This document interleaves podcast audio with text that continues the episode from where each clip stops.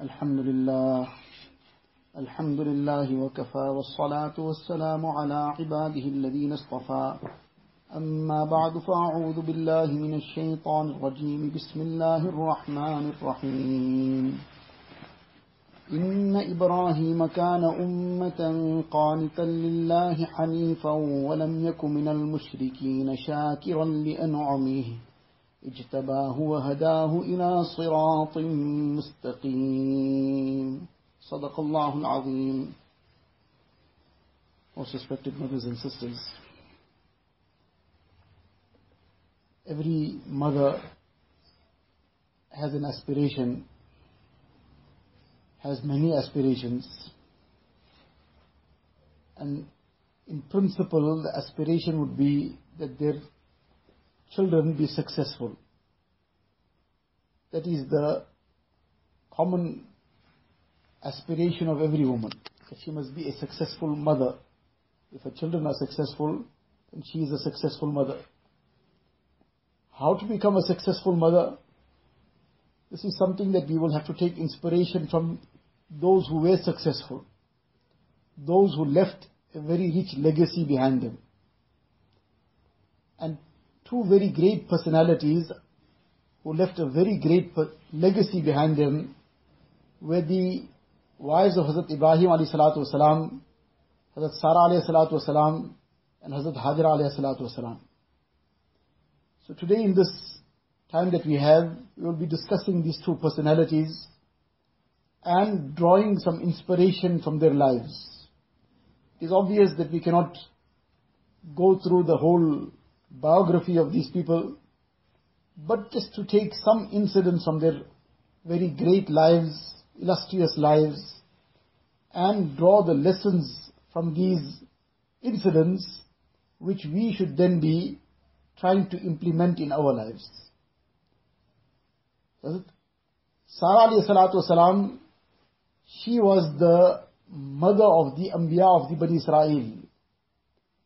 And Hazrat Hajar alayhi salatu wasalam, in her progeny came Sayyidina Rasulullah sallallahu alayhi wasallam. So this is the legacy that they left. Such great personalities came in their progenies. And therefore, these are the people we should be taking inspiration from.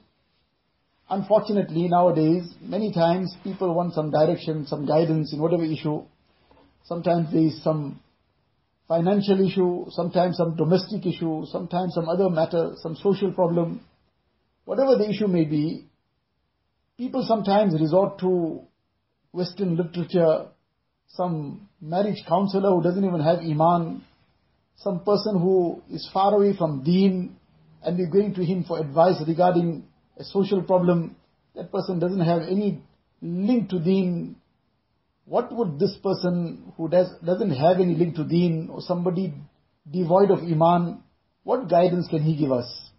Our guidance is from the Quran Sharif, from the Sunnah of Rasulullah sallallahu alaihi wasallam, and together with that, these great personalities that have passed, the Anbiya salatu wasalam, and their illustrious families, this is where we will get our guidance from. This is where we will get our direction from, and inspiration from. So we should be very careful about what we take, where we take it from. Otherwise, there have been incidents, there have been situations where people, because everybody was talking about a certain book, very good book, but very good from what perspective? Good and not good, these are all relative things. It is good to somebody, but not necessarily good for us. So we need to be very sure about what we're taking. Some people took these kind of books and they became completely disillusioned with some, or rather they went totally off the track in terms of many fundamentals of deen. So in any case, these are the two great personalities that we will be briefly discussing and taking some lessons from their lives. The first personality is Hazrat Sarah alayhi salatu wasalam. Hazrat Sarah alayhi salatu wasalam, she was the first wife of Ibrahim alayhi salatu wasalam. And she accompanied him when he made hijrat. After being persecuted and being thrown in the fire of Namrud and all the things that happened, eventually he migrated and made hijrat from there. And when he made hijrat, she was with him on this journey.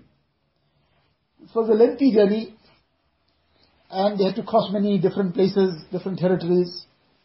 As they had been passing one particular territory, which was the, overruled by some tyrant king. So this person, his issue was and the, his evil was that if anybody entered his territory and there was some moment now people didn't know what goes on here until it was too late. If there was a woman, he would have her kidnapped and brought to him. And if the person traveling alongside was the husband, he'd be killed. It was the father, the brother, anybody else, he'll let them go, but that woman would be kidnapped. So here again, he was informed that there is this person that has entered your territory. His name is Ibrahim alayhi salatu wasalam. And with him is some woman also, and an extremely beautiful woman. So he immediately sent off his henchmen to go and first capture Ibrahim alayhi salatu wasalam. He was brought, he was asked, who is this person traveling with you? So he said, my sister.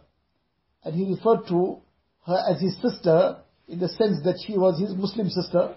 Obviously, they were in Iman, and therefore he gave this answer because he knew by this time that what goes on here. Then he was released, and Hazrat Sara والسلام, was captured and brought into the presence of this king. Now this person was a tyrant king, and this, when she was brought into his place, his palace, so he immediately came with evil intentions. Now this is a challenge that he was facing now. This was a situation. And this is where the inspiration lies in us for, is there for us. That when he started coming towards her in this manner, what did she do? So it is mentioned in the riwayat of Ibn Kathir, rahimahullah, that when he came immediately, فَأَقْبَلَتْ تَوَضَّأُ وَتُصَلِّي She immediately resorted to salah. She started performing salah. And in this she started making dua also. And the dua was, Allahumma in kunta ta'alamu أني آمنت بك وبرسولك وأحسنت فرجي إلا على زوجي فلا تسلط علي الكافر Ya Allah, if you are aware that I have brought Iman in you and your Rasul, obviously Allah is aware, she's presenting her Iman and she's presenting her Amal Salihah as wasila, as a form of intercession to gain the mercy of Allah Ta'ala. So she's saying, Ya Allah, if you are aware that I've brought Iman in you and in your Rasul, and then the next thing she said was, if you are aware that I have guarded my chastity, I've never allowed anybody to touch me in a haram way. I've never been involved in any haram contact of any sort. Then Ya Allah, with the barakat of this, you protect me from this disbeliever. Don't allow him anywhere near me. Ya Allah, you protect me from him. She made this dua. And she presented this as the intercession. And no sooner that she did this, this tyrant as he was approaching her, in one hadith it is mentioned, ukhidha. He became paralyzed. And he also fell to the ground. فَغُطَّ حَتَّى رَكَوَ بِرِجْلِهِ He started, he fell to the ground, started kicking his legs on the ground like a person now dying and he was choking to death. And he pleaded with her at that moment that make dua, because he also realized that something has happened here because of her dua that she has made. So he said, please make dua that I be relieved of this, I won't harm you. So she made dua, and he was relieved. This is the heart of the Ahlullah, those who are connected to Allah Ta'ala, that no matter what the situation may be, their hearts are still filled with compassion. So he was relieved of this difficulty, but then this evil of his still got the better of him, and he started approaching her a, for a second time. She immediately entered Salah again, and immediately started making dua in the same manner. Ya Allah, you know I have brought Iman in you, in your Rasul. Ya Allah, I have protected myself, then you save me from this evil. And the second time this fellow fell again. And again he was choking to death. Again he pleaded. She made dua for the second time on his behalf. And he was relieved. But then his evil still didn't get the end. Didn't see the end. He started making a third approach. Now this is a lesson for us as well, that we don't take a lesson sometimes, that when some difficulty comes, some hardship comes, some calamity comes, some challenge comes, then we turn sincerely to Allah Ta'ala. Ya Allah, you relieve me from this difficulty. I'll become your obedient servant. Ya Allah, you relieve me from this difficulty and I'll start making my salah punctually. I will recite Quran Sharif daily. Ya Allah, I'll adopt full parda. I will give up all the haram and whatever wrongs I'm involved in. We make big, big promises to Allah Ta'ala. And when that difficulty then is gone, when we are given some relief, we forget Allah Ta'ala. Gradually, slowly we go back to our old ways. And we, as if there was never any difficulty that we experienced, and we had never asked Allah Ta'ala for His help, and we had never made any long promises, whereas at that time it was like, this is it, I will never go back to these sins. But then again we now find ourselves in some tight corner, again we turn to Allah Ta'ala. But the thing is, that this is not the way a mu'min should be conducting himself, because Allah Ta'ala describes this as the way of the mushrikeen. That وَإِذَا فَإِذَا رَكِبُوا فِي الْفُلْكِ دَعَوُوا اللَّهَ مُخْلِصِينَ لَهُ الدِّينَ That when they are in the midst of the oceans, and suddenly the sea becomes very stormy, and they find this wave now, this huge wave suddenly over them, and it's going to crash upon them, and that might be the end of them. Then they forget all their idols. They were mushrikeen and believing in a million and one idols, but now when they see this death in the, staring them in the face, they forget all the idols and turn to Allah Ta'ala alone. Da'awullah mukhlisina lahuddin. Ya Allah, you save us. Allah Ta'ala, despite what they are, Allah Ta'ala answers their call and saves them. But Allah Ta'ala says, فَلَمَّا نَجَّاهُمْ إِلَى الْبَرِّ إِذَا هُمْ يُشْرِكُونَ Now sooner we bring them to shore, then they start committing shirk again. In the midst of the ocean they were muwahid, and they had turned to Allah alone. They came on shore, they forgot Allah Ta'ala gave them that safety and Allah Ta'ala brought them to shore. So this is not the way that the mu'mineen conduct themselves. Rather, this is the way Allah Ta'ala speaks about the mushrikeen. But in any case, we have to turn sincerely to Allah Ta'ala. If we have made a mistake for the 50th time, we've made a mistake for the 100th time, but we in all sincerity turn to Allah Ta'ala. There is never a moment of despondency also, but we should not test the mercy of Allah Ta'ala. That is very dangerous. Allah Ta'ala is Ghafurur Rahim. Allah Ta'ala is also declared, وَأَنَّ عَذَابِي هُوَ الْعَذَابُ الْأَلِيمُ That my punishment is also severe. So a person should never commit sins and commit guna that, don't worry, anything will come right. So out of being bold in committing sin, a person is now disregarding everything. Disregarding the power of Allah Ta'ala, not concerned about the fact that Allah Ta'ala is watching, Allah Ta'ala can take me to task now, then this is a very dangerous thing. And Allah forbid, sometimes the tawfiq of tawbah will also get snatched away from a person. Allah Ta'ala speaks about this in the Quran Sharif, Wallahu yahulu bainal mar'i wa qalbi. Allah Ta'ala creates a barrier between a person and his heart. In other words, then he can't even think about the right thing. The tawfiq is taken away. And there are many incidents of this nature. People conducted their lives in a certain way, far away from Allah Ta'ala, their whole lives in that ghaflat. And now in the time of death came, people are reminding them, recite the kalima. And people are encouraging them. Person there was one person, our Shaykh Hazrat Mawasha Hakim Muhammad Akhtar Sahib Rahmatullah alayhi, used to often mention, mention this incident. There was one person who was very abusive of the ulama kiram in his area, and ongoing, this was his problem. Whatever the case was, he just made this his, this was his hobby, so to say. He would keep abusing them and making all kinds of accusations against them and causing taklif to them. And this carried on, eventually he got very ill, and now he was on his deathbed. And at that time, people came to him and told him, make tawbah and beg Allah Ta'ala's forgiveness.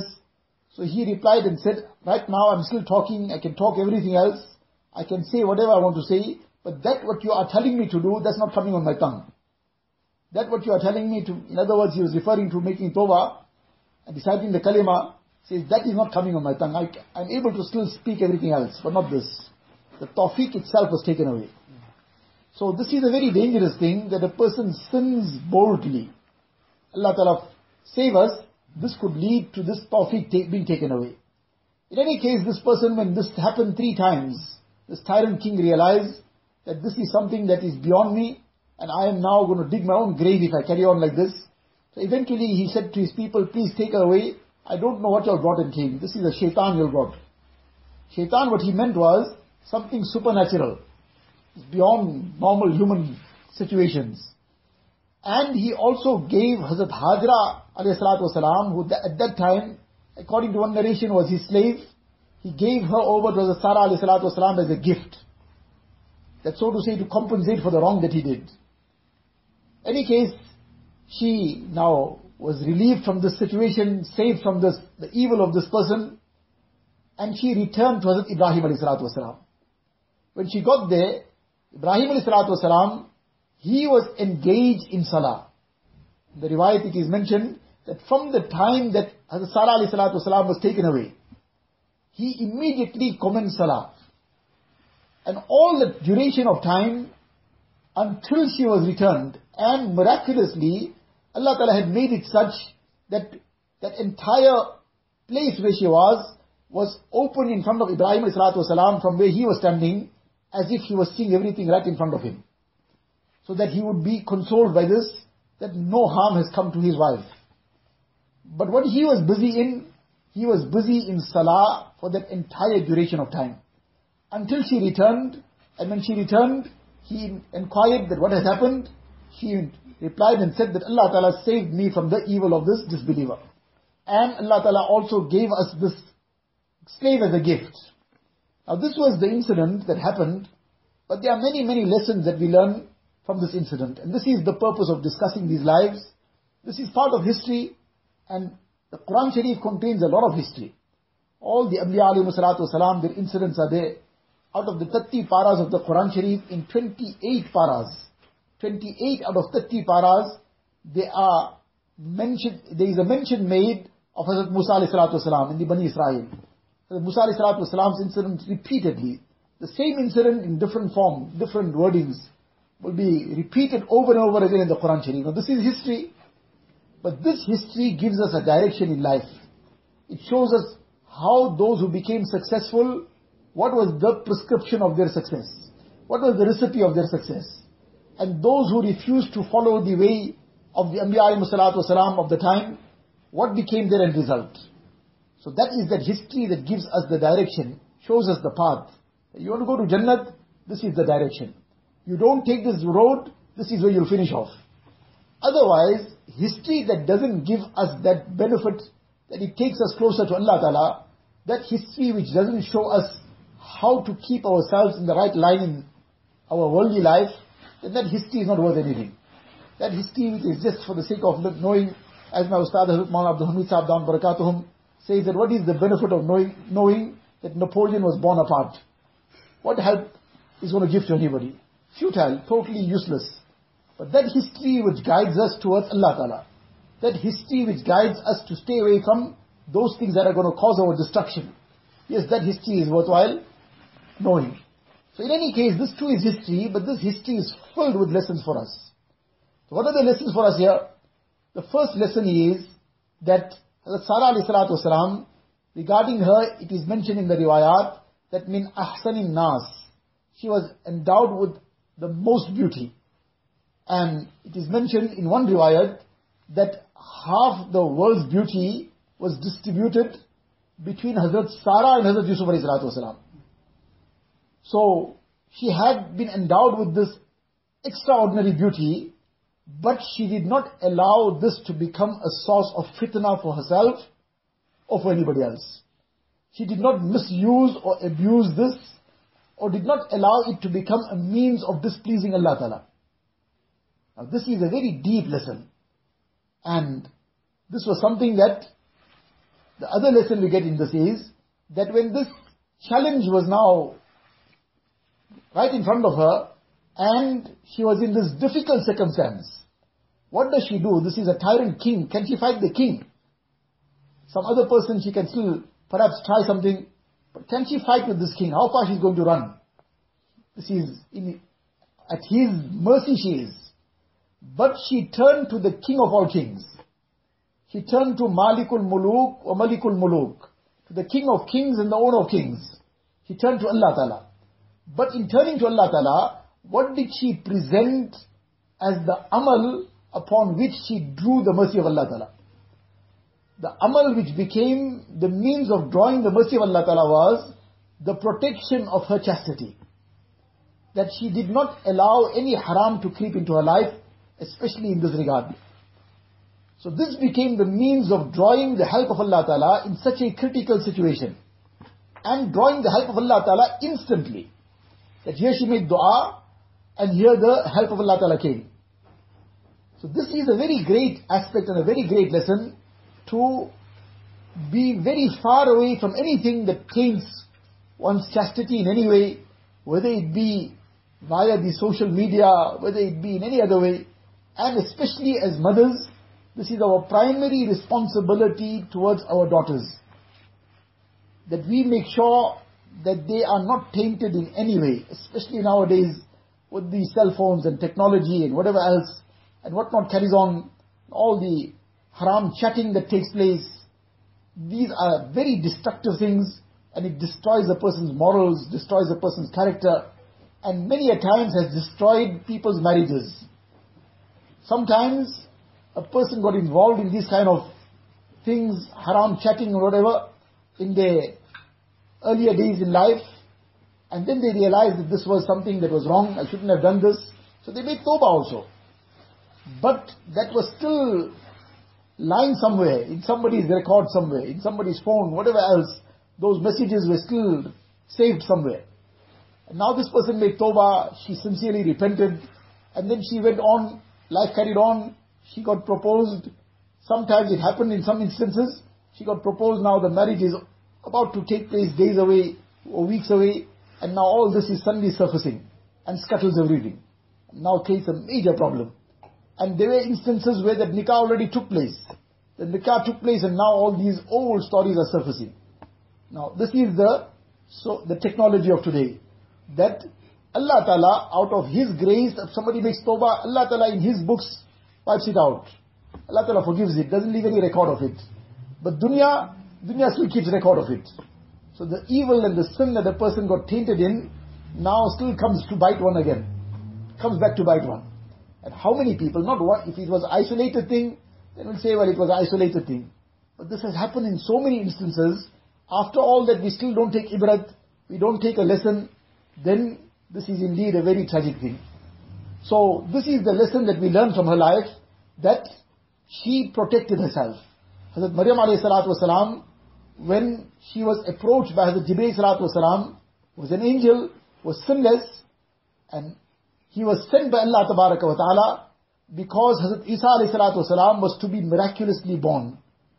He was born only from his mother Hazrat Maryam salatu.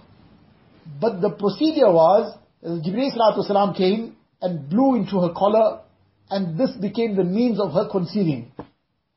But he appeared in human form. And when he appeared in human form, at that moment she didn't know this is an angel. She didn't know what is going to be happening here.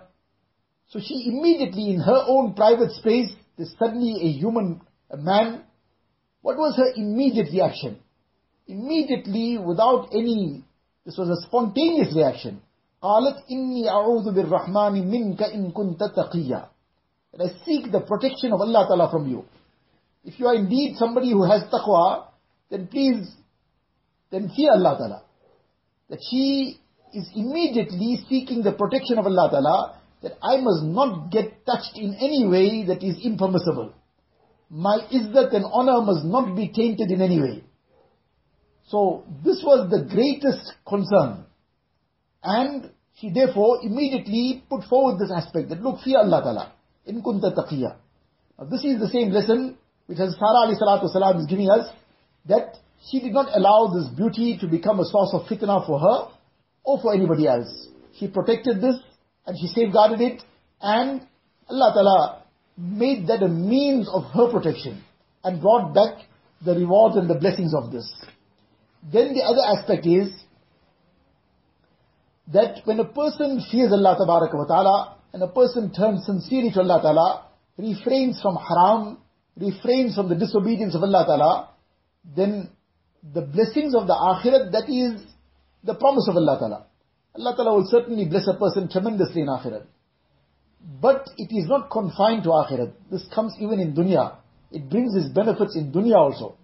And the benefit it brings is, it brings barakat. It even brings, the barakat can come in one of two ways. Barakat will sometimes come in the form of an excess as well. A person had thousand rands, now the barakat came in the form of hundred thousand rands. It comes sometimes in that ways also.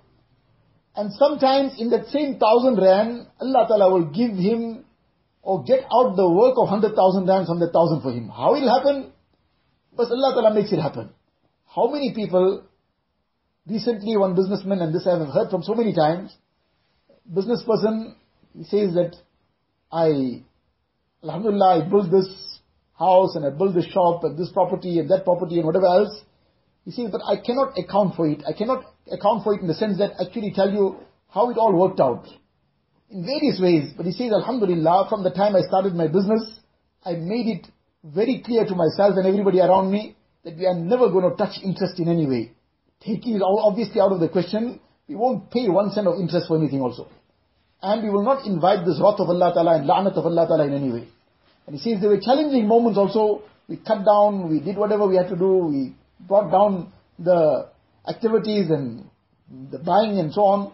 But all that passed and then the barakat came and so many things are getting produced from this small little business, we can't account for it. Not even a major big business. From a small business and all this barakat is coming. So when a person is committed to Allah ta'ala, a person is obedient to Allah ta'ala, a person does not give in to the temptations of nafs and shaitan, then what this brings is barakat. And this barakat is what we have to aspire for. Generally the whole dunya is running after kasrat. Kasrat means an excess, a big quantity. That is what everybody is chasing, illa mashallah. That we have to try and just keep turning the figures. And the figures must keep growing.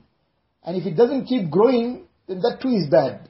One is that a person mustn't make a loss, must make a profit, but if that percentage of that profit is not increasing, then that too is a loss. Whereas that is not a loss, but that is how we think for dunya. And we're all chasing that excess. The numbers must turn. And because that has become the direction, and that became the objective, so now that must come at any cost.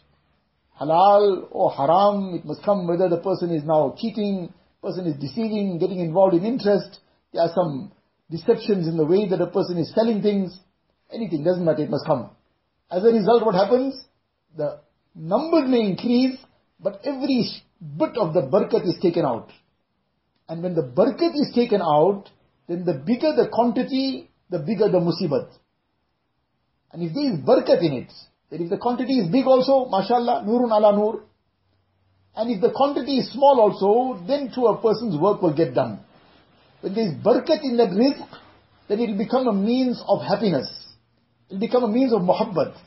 That earnings will produce good results. It will bring about good feelings among the household members, among the extended family, in the community. It will become a means of production for the akhirat. That this good wealth will get used for good causes. And it will build a person's akhirat. And if that barakat has been sapped out of it, if that barakat has been removed from it, then that same wealth will become a means of misery. That same wealth will become a means of the muhabbat going away. It'll become a means of problems and whatnot.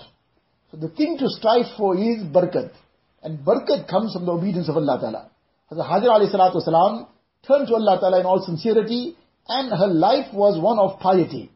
So now came barakat that she got relief from this difficulty. She came along with a slave as well.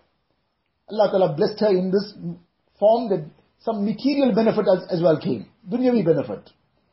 And as we have seen that our solution in this incident, what we learn also, our solution to our problems is in salah and dua. Salah and dua. Many times we do many things to relieve our problems, relieve our difficulties, and if it is within the limits of Shariat and Deen, then it's fine, it's permissible. But very often we forget totally about salah and dua, or as a last resort we'll make some salah, if we make some salah, some nafil salah, salatul hajah, and dua now and then, little bit here and there, but not with the intensity that it requires, not with the priority that this should be given. If there is some difficulty, whatever it is, the priority is first salah. Salatul Haja, turning to Allah Tabaraka wa Ta'ala. Hazrat Sarah alayhi salatu wasalam, this difficulty is in front of her, immediately in salah. Ibrahim alayhi salatu wasalam, as soon as she was captured and taken away, he turned to salah and remained in salah. For all this duration of time, until she was safely returned, he remained in salah and beseeching Allah Ta'ala. And she as well turning to Allah Ta'ala in sincere dua. Unfortunately, sometimes we forget this dua to such an extent that we will do everything and forget dua. Many times it happens, people get uh, afflicted, or sometimes it's a lot of it is just mind over matter. And many people who are in the know, they say that the majority is mind over matter. People have complaints of jinn, jadoo, etc. This is a reality. These things do happen sometimes. But more often than not, it is mind over matter. Something just kept in the mind, one waswasa, one waham. And that starts building up. And when a person starts entertaining these doubts, entertaining these uh, thoughts which are baseless, often out of nothing, person starts entertaining them, then they start building momentum in the mind. And then what was never there becomes like it is there. And that directs the person's whole direction. And people get truly sick out of nothing. Because the mind now has taken over in such a negative way. And when the mind becomes negative, then that negativity of the mind affects the whole body. It affects the functioning of the entire, because the mind, it sends messages to the entire body. The mind sends a message to the eye when it wants to see, when the hand, when he wants to pick up something. Now the mind is gone so negative, so it sends negative messages to the whole body. So to the heart and to the kidneys and to the liver and to the stomach and everything, all negative messages, the person gets sick physically out of this mental situation. So what we are actually talking about is that sometimes, if it is even a reality, a person will be ready to sit in the queue of some amil for five hours. But in that five hours also, while sitting in the queue of that amil, the person doesn't get the tawfiq of making dua for five minutes also. So now that whole five hours will go that we'll be ready to do that. To sit in that queue to wait for that amil. But to turn five minutes to Allah Ta'ala, that becomes very difficult. So, the thing is that the priority, priority is salah, priority is dua. Rasulullah was also afflicted with jadoo. That was not mind over matter, that was reality. But what did he do? He first tried to treat it medically. And then he realized this is not a medical issue. By medically, by the, in the form of cupping. Then it became apparent this is not a medical situation. Then he turned to Allah Ta'ala. And how he turned to Allah Ta'ala? In dua. Who's making dua? Rasulullah Sallallahu Alaihi Wasallam. The most beloved of Allah Ta'ala. The greatest of Allah Ta'ala's creation. And how many minutes he made dua for? In the hadith of Bukhari Sharif, it is stated that Nabi Islam then turned to dua, summa da'a, summa da'a. This is mentioned, he made dua, and then he made dua. This doesn't mean twice. It means he made dua as we would express it, dua upon dua. He went on and on making dua and turning in all humility, beseeching Allah ta'ala. And after repeatedly making dua, and whose dua are we talking about? Sayyidina Rasulullah sallallahu alayhi wasallam. After making, repeatedly making dua, one morning he says to Aisha radiallahu ta'ala anha, that Allah ta'ala has opened out the reality to me. And Allah ta'ala has answered my call. And then he gave her the whole detail that where is this jadoo placed, who did it, all the details. Any case, that's not our subject now. But the lesson that we are to learn is that in all these situations, in all these challenges, whether it's a financial situation, whether it is a domestic problem, whether it is a social issue, whether it is something to do with medical situation, whether some jinn jadoo issue, whatever it may be, we turn sincerely to Allah Ta'ala. And we make ourselves positive. That I have Allah Ta'ala, Allah Ta'ala's help on my side, I have everything. So, this is the lesson we learn from Mother Sarah alayhi salatu wasalam, that she turned in all humility to Allah Ta'ala, she resorted to salah, she resorted to dua, and Allah Ta'ala opened the way out for her. Then to take another aspect of her life, that initially she was barren and she could not bear any children. Ibrahim والسلام, was also desirous of a child and he was making dua as well. Rabbi habli min as-salihin.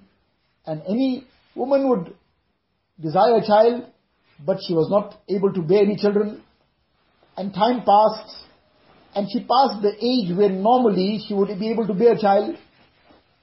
In that interim period, this incident with this tyrant king took place, and when she returned from there, she had come along with Hazrat Hajar alayhi salatu wasalam. As a gift to her, but when she realized that now the age is now passing and I'm apparently not going to be able to bear any child, then she made a tremendous sacrifice. And she took a huge step in consideration for Ibrahim as-salatu She knows that he's also making dua for a child, and apparently it doesn't seem that she's going to be able to bear a child. So what did she do?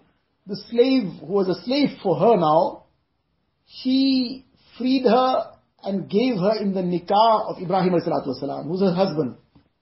Now this is not in any way being encouraged here. Tonight the men will be addressed, they won't be told that they should be looking into this. So everybody can just rest assured that that's not the topic. And neither is this being encouraged. What is being encouraged here is the lesson of consideration the lesson of consideration in general. That to be thinking about the comfort of others, to be thinking about the welfare of others, to be thinking about what will make or get others' needs fulfilled first, and our needs later. Considering how to make others comfortable first, and our comfort later. Considering the feelings of others first, and our feelings later. This is not only for women, obviously. This is for everybody. But this lesson of consideration from one is now a small little thing, anybody will just make some consideration, pass it on, doesn't matter. Somebody is in need of one rand, so we got that one rand belongs to us to give that one rand away. What does it matter? That's consideration also. But that's a small consideration. But this kind of consideration requires a heart. And requires a very big heart.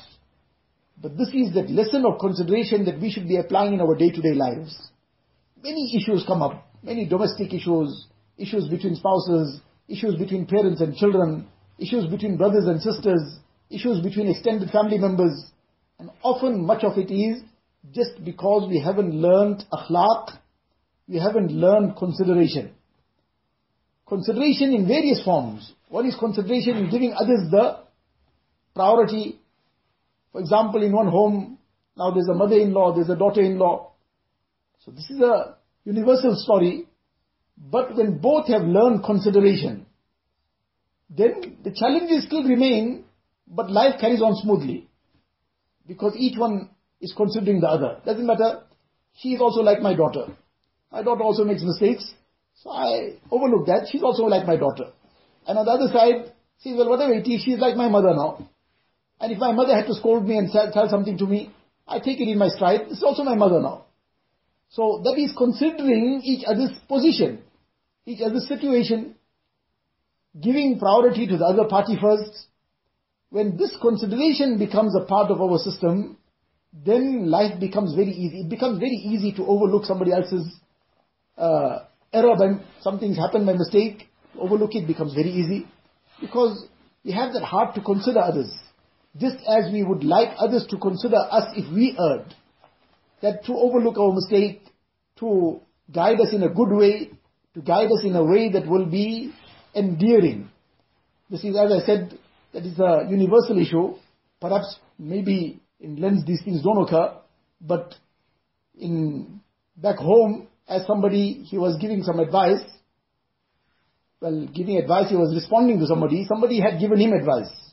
And the person who had given him advice did it in the wrong way. He was saying the right thing, but he was saying the right thing in the wrong way.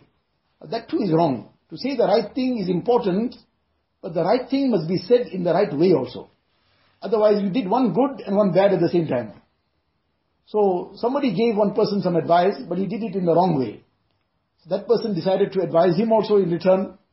And he told him, look, I appreciate your advice, but advise me as a mother, not as a mother-in-law. Now, this is not something that is a universal situation. Alhamdulillah, we have many times here about good examples where there is such muhabbat between both parties that it is something inspirational. So this is not a uh, standard and something that is a norm, but nevertheless, this was something that he expressed which has food for thought in it. That sometimes the manner of expression changes from situation to situation. So we need to look at it from a different perspective. That this is my daughter after all, this is my mother after all, whatever it is. So I need to make the same kind of considerations. But the lesson of consideration is what we need to imbibe within us. And in this way, we ourselves will be at peace. When a person is considerate, then it's very easy to pardon, very easy to overlook. And when a person pardons and forgives and overlooks, it lifts the whole weight out of oneself. For that short while, initially, for an hour or two sometimes, there'll be some kind of little weight, some little pressure of whatever might have happened, whatever might have been said by mistake. But the person then gets over it. It's all dunya and all small things now. Can't make an issue over every tissue. I must move on in life. And a person now overlooks it and pardons it, it takes the whole mountain off one's shoulder. And one lives a life very happily then. Life becomes easy to continue with. When a person keeps keeping all these things with within, person keeps this baggage. So now one person said something that became baggage on our heads. Then another person said something that became baggage on our head. And then the third person that became the third baggage on our head. Now who's going to get crushed under the weight of all this baggage? Those who said something by mistake or they said it deliberately, whatever it is, they forgot about it and they carry on with life. And we are getting crushed under the weight of this baggage. So what benefit to us? The benefit is in overlooking, forgiving and moving on. And this comes when a person truly has a considerate nature, has this lesson of consideration. In any case, she, uh, Hazrat Sarah alayhi she gave this gift to Ibrahim alayhi salatu and Ibrahim wasalam married her, and from this nikah, Hazrat Ismail wasalam was born. After Ismail wasalam was born, then comes the various other incidents. Hazrat Sarah wasalam, when she, now, Ismail wasalam was born, so this intense feeling came within her as well again, that I have not, I don't have any children, so I should also turn to Allah Ta'ala. In this, the lesson we learn is that though in terms of the normal situation, she had passed the age of childbearing. But despite that, she still did not lose hope in Allah Ta'ala. The lesson that we learn here is that Allah Ta'ala's qudrat is above everything. And therefore, a mu'min is never despondent. A mu'min never loses hope. A mu'min is always filled with hope. No matter how bleak the situation may seem. No matter how difficult something may appear. But a mu'min's heart is always filled with hope in the mercy of Allah Ta'ala. And a mu'min always has full yaqeen in the qudrat of Allah Ta'ala. And Hazrat Sarah alayhi salatu wasalam, when she saw this, that now Hajra has a child, so she turned to Allah Ta'ala as well. Eventually, the angels were sent to Ibrahim alayhi salatu wasalam. They also came in human form. And they came and gave him the glad tidings that he will be blessed with a child from Hazrat Sarah alayhi salatu wasalam. Now she has already passed the age of childbearing. And she herself expressed this in surprise, not in surprise that can this happen, but Alhamdulillah, this is now going to happen. And she said, قَالَ أَبَشَّرْتُمُونِي عَلَىٰ أَمَّسَّنِيَ الْكِبَرِ فَبِمَ تُبَشِّرُونَ I have now reached this old age. Are you really giving me this glad tidings? So in any case, this incident now, when the angels came to give this glad tidings, this is mentioned in the Quran Sharif, and this too has various lessons for us. Allah Tabarak wa Ta'ala says in the ayat of the Quran Sharif, هل أتاك حديث ضيف إبراهيم المكرمون that has the news reached you of the guests of Ibrahim alayhi salatu wasalam the guests were the angels but they came in human form so Ibrahim alayhi salatu wasalam did not immediately recognize that these are angels these are not human beings any case they came is dakhalu alayhi faqalu salama when they entered his home he invited them in they entered his home so they entered with salam qalu salama they immediately made salam the salam is again something unfortunately which is dying down. Salam, this is the greeting of peace, the greeting of barakat. إذا دخلتم بيوتا فسلموا على أنفسكم تَحِيَّةً مِّنْ عِنْدِ اللَّهِ مُبَارَكَةً طَيِّبًا You enter your homes, make salam. And this is means of bringing great barakat. Now the children walk into the house, often no salam. They're leaving the home, no salam. The husband walks into the home, sometimes no salam. The wife too doesn't make salam. Where will this barakat come? Allah Ta'ala is bringing it to our attention, highlighting it. That you want this barakat, make salam when you enter the home. So, the salam, and salam has been emphasized so much. Afshu salama abaynakum. Spread salam, make it common among you. Salam repeatedly, whenever a person has now met again, even after a few minutes, a person met again, salam. So this is what they did as soon as they entered, the, they said, made salam, qala salamun qawmun munkarun. He also repeated, re, replied to their salam, since you are strangers to me, I don't know who you are. But in any case, he entertained them, brought them inside, seated them, but after seating them, he quietly slipped out, quickly, very, very subtly slipped out, and slipped out for what? He immediately went faraga ila ahlihi faja'a bi'ijlin samin. Very quickly went and brought a roasted calf and came and presented it to them. Now this is the whole lesson of mehman nawazi, the whole lesson of entertaining the guests. Man kana yu'minu billahi wal yawmil akhir falyukrim dayfa. Nabi Salaam says somebody who has Iman in Allah in the last day, then he should, he should honor his guests. Ibrahim Salam did not ask too many questions. He didn't even know whether they are going to eat or not. They are angels, they don't need to eat, they don't eat. But he didn't wait for that. He went and immediately brought in whatever he could and presented it to them. But now he sees that they are not partaking of anything. They're not moving their hand forward. So now he became a little bit afraid what's going on. فَأَوْجَسَ مِنْهُمْ خِيفًا And they noticed this, they sensed it, that he's become a little apprehensive. So immediately they calmed him down. قالوا لا تخف. Don't worry. And وبشروه بغلام عليم. And they said, no, we have come to give you this glad tidings. We are the angels of Allah Ta'ala. And you will be blessed with a pious child, with a knowledgeable child. So in any case, the lesson here was of Mehman Nawazi. That as soon as the guest arrived, his concern was to now entertain the guests. And he regarded this as his honor, as his good fortune to entertain the guests. This too is unfortunately dying down in the ummah. And why is it dying down? Because we have adopted such amount of extravagance and we have now gone so far away from simplicity that now to entertain the guest has become a very difficult thing. Because if there's a guest now, it has to be done in a five-star style. So now in a five-star style, that is obviously going to be exhausting, it's going to be costly. Now after a five-star entertainment of one guest, then five moons will pass in between, you don't want to see another guest. Here, maybe, alhamdulillah, the hospitality of people on this end of the world is well known. But back home, there are many stories people make up or tell you about. And one issue that they normally talk about is that many times the husband now wants to bring some mehman home, some guest home. So he phones home to say, I got some mehman I want to bring home. So the wife will reply and say that you'd rather go to Sparks Road.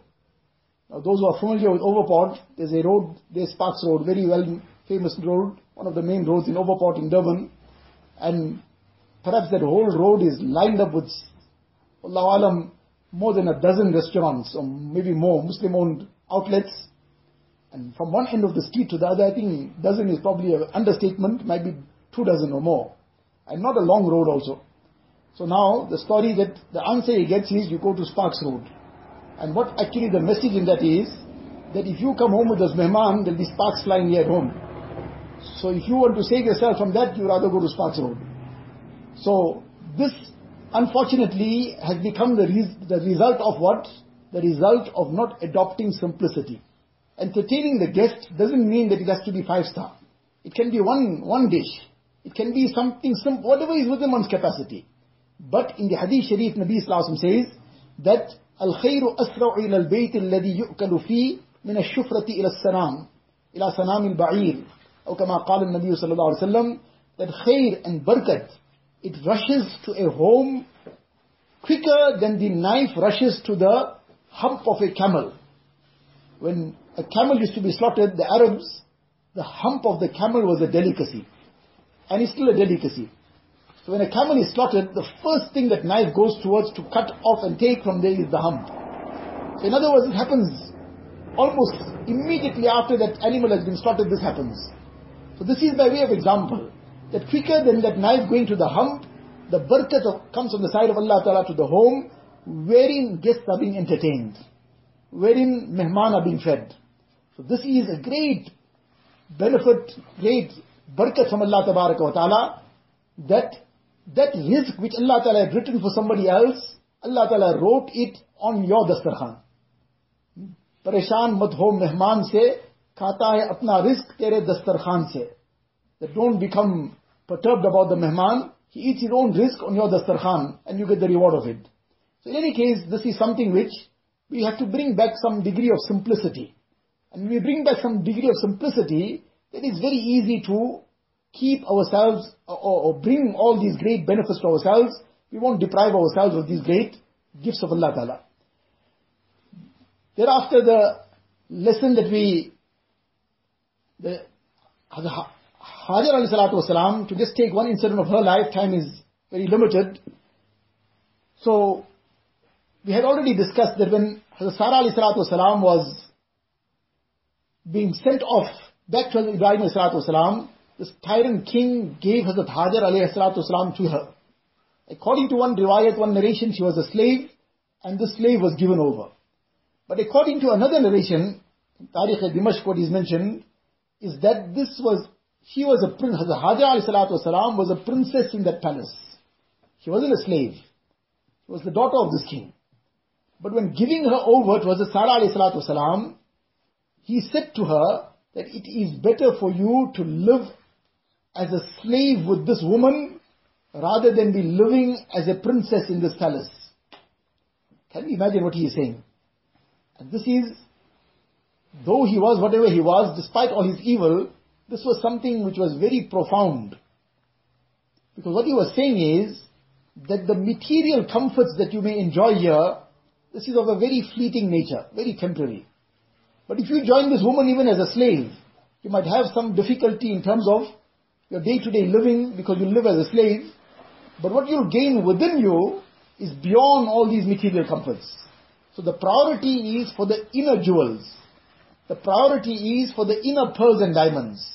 Because that inner pearls and diamonds are really worth something.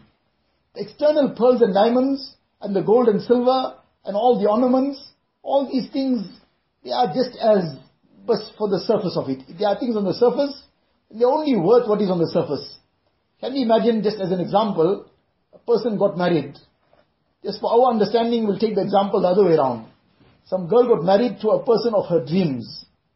She was dreaming of marrying somebody of this nature, extremely handsome person, very wealthy, the wealthiest person around, and who drives the most expensive car, and he has all fancy things and whatever else. Eventually something worked out and that's the person she got married to. Now this person came in all that finery, he came driving a two million rand car, and he's wearing a one million rand watch, and as he came in, the first thing he did was he presented his credit card to her. This is yours now. And there's some billions in that bank account. But with all whatever he possesses and all his beauty and everything, immediately he starts talking in a very abrupt manner. Now, this is the first meeting and yeah, obviously taking it that it's the first meeting because they didn't do anything haram. But this person had no akhlaq, so he didn't have the inner jewels, he didn't have the inner wealth. All his wealth was outside. Now he's talking in a very abrupt way, very rude manner. So what is going to happen? She's going to get a shock of her life. Where did I come? And then barely a hour or two has passed, and now he's already talking vulgar languages. And he's swearing away and whatever. She's going to be already calling her father, please take me from here. Now he's still got that same wealth. He's still wearing that same million rand watch. She's still holding that credit card, which is now for her to use as she wishes all that finery and everything, he's still that same handsome person, but she is now, she hates to even look at him. Why? Because he doesn't have any wealth within him. He doesn't have the wealth of akhlaq. He doesn't have the wealth of compassion and kindness. He doesn't have the wealth that really is worth something. So all these fleeting things, this is not really worth much. What is really worth is the inner jewels. The jewelry of haya. The pearls of simplicity the diamonds of compassion, kindness, consideration. the gold and silver of all the good qualities of a mu'min. This is the real wealth. And when a person has this real wealth, she may not go with very expensive jewelry the day she gets married, but she'll be appreciated wherever she is. She may not even have the most beauty around, but her inner beauty will outshine everything. And she will be appreciated more than anybody else. So this is what we have to strive for and what we have to learn the lesson over. So in any case, Hazrat Hajar Ali Salatu Wasalam, she was given and she came into the household of Ibrahim Ali Salatu Wasalam. Eventually she became a, his wife and when she came to live with him, the the Ali Wasalam, that very important incident that took place in her life, just to discuss this one incident and finish off.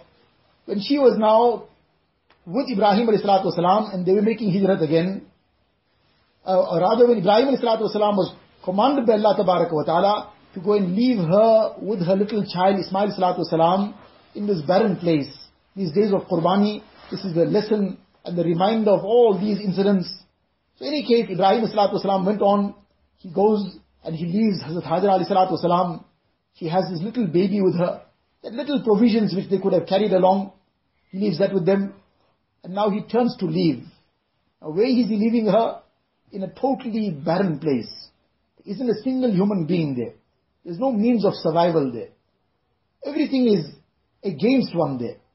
And apparently all the means of destruction for one are there. How is a person going to survive in this place? So he leaves them there on the order of Allah Ta'ala and he starts returning. He turns to leave. When he turns to leave, he's an insan, he's a human being, he has the same concerns like other insan. She also is worried about how she's going to be protected here, how they're going to survive. Just now these provisions will be all finished. What will they eat? What will they drink? There's no water here, nothing. So she asked him the question, Aina tadhab? Where are you going? Are you leaving us here? There's nobody to look after us here, nothing. So Ibrahim Salam keeps quiet. He doesn't reply. She asked the same question a second time. He doesn't reply. When twice this happened, then the third time she rephrases the question. The question now is, Allahu alladhi amaraka bihada? If Allah Ta'ala command you to do this, because she knows her husband is a Nabi of Allah Ta'ala, so her question is, is has Allah Ta'ala commanded you to do this? He indicates yes. When he says yes, she now responds differently. First she was expressing her concern. Now she says, إِذَنْ لَا يُدَيِّعَنَا If that is the case, if this is the command of Allah Ta'ala, Allah Ta'ala will not allow us to perish. Allah Ta'ala will not allow any harm to come to us. Now she is seeing all the signs of destruction in front of her. No food here, no water here, no shelter here, nobody to protect us here. All these are the apparent means of getting destroyed here. But when she is told this is the order of Allah Ta'ala, she is totally at ease and calm that if it is the order of Allah Ta'ala, Allah Ta'ala will look after us. This is that lesson she is teaching us, that in every situation, our concern should be, what is the order of Allah Ta'ala? And if we submit to the order of Allah Ta'ala, Allah Ta'ala will protect us in every condition. But initially the challenge will come. The challenge came to her also. The challenge came that the water got exhausted.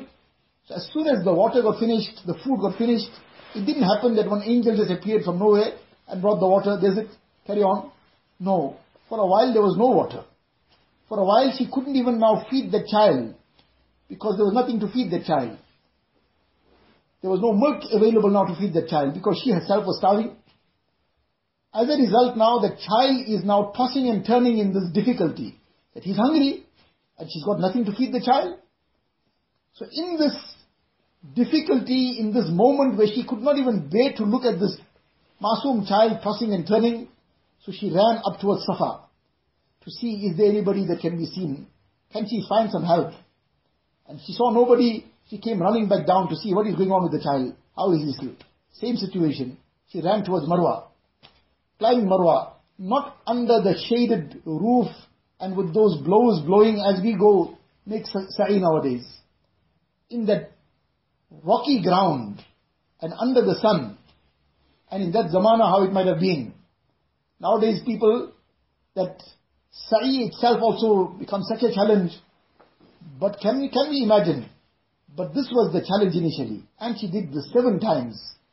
But when she did not back out of the submission from Allah Ta'ala, she did what was within her means. She ran back and forth to see if she can find something. But she did not now go and curse her husband now. You see, you left us here, this is what happened. No, she knows this is the command of Allah Ta'ala. So Allah Ta'ala loved this so much, Allah Ta'ala said till Qiyamah, any Haji comes, his Hajj won't be complete till he also brings this reminder alive. That he also will have to make this sa'i. And remind himself of the submission of his Hajj alayhi salatu wasalam. But when they submitted, what was the end result? The end result was that this Qurbani brought that barakat. That it brought Zamzam, and this Zamzam is nourishing millions of people from then till now, until Qiyamah, and millions every day are drinking from it, and it is being taken throughout the world. This was the barakat of this submission. This was the barakat of this qurbani for the sake of Allah Ta'ala. So, if we want that same barakat, then we have to follow the same lesson. The lesson of total submission to Allah Ta'ala. Totally turning to Allah Ta'ala. In all our issues, in all our affairs. We turn in full obedience. And there will be some challenge sometimes initially. It won't happen at the press of a button. But if we remain steadfast, then that water will come, that nourishment will come, that ease will come, and the difficulties will be uplifted. But first we have to persevere, we have to remain steadfast, we have to turn to Allah wa ta'ala, and in this way we will find that Allah wa ta'ala will answer our du'as, Allah ta'ala will remove our difficulties. So these are the great lessons that we learn from these great personalities. These were people who truly left a legacy behind, a very rich legacy. And this is what we need to learn from. The legacy that we should leave behind for our children is that what kind of deen we imparted to them. What kind of values we gave them. The dunya that we leave for them, alhamdulillah, there's no harm in that, what has come in a halal way. But if we didn't leave deen with the dunya, then in a short time the dunya will all get squandered also. But if we leave deen with them, with the deen for them with the dunya, we instill the qualities of deen. They live a happy life with or without that material wealth, and they will use that material wealth also in a way that will benefit them, benefit us also. Because they'll put it in a cause that will become sadaqah jariyah for us. So we need to turn to Allah Ta'ala in all sincerity, take the lessons from these pious personalities, and imbibe these lessons in our lives. Allah Ta'ala give me and all of us a tawfiq. Allah Ta'ala bless us with the strength of iman, with complete submission. Allah Ta'ala keep us on iman, take us on iman, and raise us on the day of Qiyamah with iman. وآخر دعوانا أن الحمد لله رب العالمين. اللهم لك الحمد كله ولك الشكر كله. اللهم لا نحصي ثناء عليك. أنت كما أثنيت على نفسك. جزا الله عنا نبينا محمدا صلى الله عليه وسلم بما هو أهله. اللهم افتح لنا بالخير واختم لنا بالخير واجعل عواقب أمورنا بالخير. بيدك الخير إنك على كل شيء قدير. ربنا هب لنا من أزواجنا وذرياتنا قرة أعين. واجعلنا للمتقين إماما. ربنا فاغفر لنا ذنوبنا وكفر عنا سيئاتنا وتوفنا مع الأبرار. ربنا وآتنا ما وعدتنا على رسلك ولا تخزنا يوم القيامة. إنك لا تخلف الميعاد.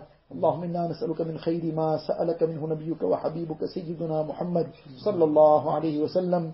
ونعوذ بك من شر ما استعاذك منه نبيك وحبيبك سيدنا محمد صلى الله عليه وسلم.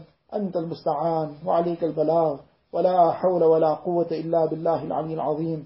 وصلى الله تعالى على خير خلقه سيدنا محمد وآله وأصحابه أجمعين. سبحان ربك رب العزة عما يصفون وسلام على المرسلين والحمد لله رب